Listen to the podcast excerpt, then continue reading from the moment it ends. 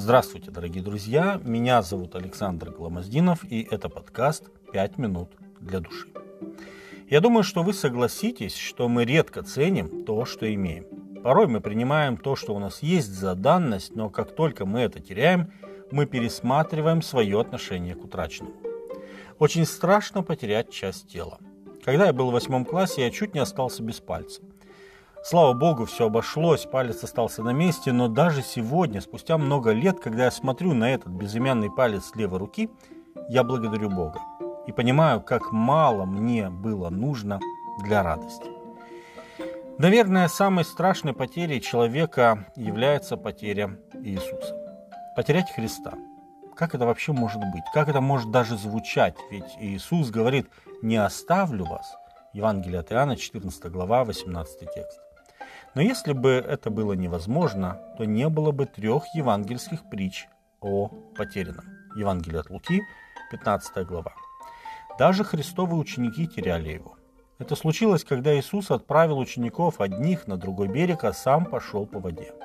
Написано, что он зашел на гору помолиться наедине и вечером оставался там один. А лодка уже была на середине моря и ее било волнами. Глубокой ночью Иисус пошел к ним, идя по морю. И ученики, увидев его, идущего по воде, не узнали его и встревожились, думая, что это призрак. Но Иисус тотчас заговорил с ними и сказал, «Ободритесь, это я, не бойтесь». Евангелие от Матфея, 14 глава, с 22 по 27 текст. Также, когда Иисус был в Гефсимании с учениками накануне распятия, они, оставив его, бежали. Марка, 14 глава, 50 текст. Когда же он был распят и убит, на этот раз Иисус покинул своих учеников.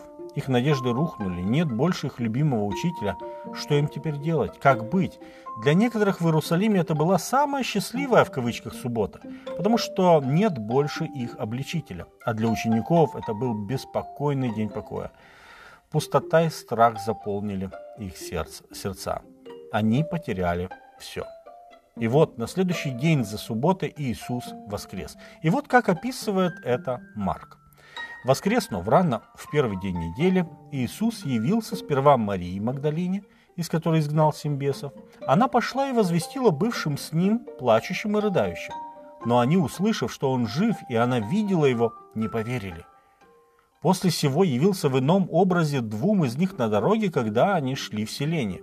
И те, возвратившись, возвестили прочим, но и им не поверили. Наконец явился самим одиннадцати, возлежавшим на вечере, и упрекал их за неверие и жестокосердие, что видевшим его воскресшего не поверили. Марка 16 глава с 19 по 15 текст. Посмотрите, и в одном, и в другом случае Иисус приходит и успокаивает учеников. От него исходит инициатива восстановления отношений. Спустя еще 40 дней после воскресения Иисуса Господь вновь покинул учеников. Но это была уже совсем другая история. Вот они последние слова Иисуса. «Вы примете силу, когда сойдет на вас Дух Святой, и будете мне свидетелями в Иерусалиме, и во всей Иудее, и Самарии, и даже до края земли». Деяния апостолов, 1 глава, 8 текст. После сих слов Иисус стал возноситься, пока совсем не исчез, водворившись в Отца. И когда он благословлял их, стал отдаляться от них и возноситься на небо.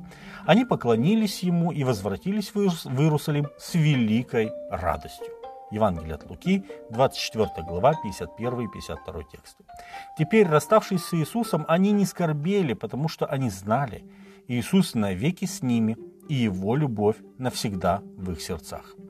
Дорогие друзья, к сожалению, потерять Иисуса можно даже находясь с Ним в одной лодке.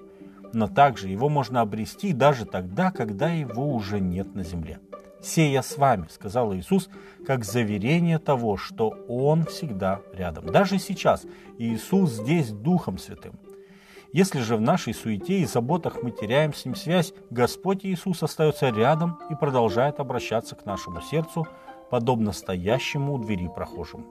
Он стучится в двери нашего сердца, чтобы мы могли впустить Его, чтобы Ему стать не просто гостем, но хозяином нашей жизни. С вами были «Пять минут для души» и пастор Александр Гломоздинов.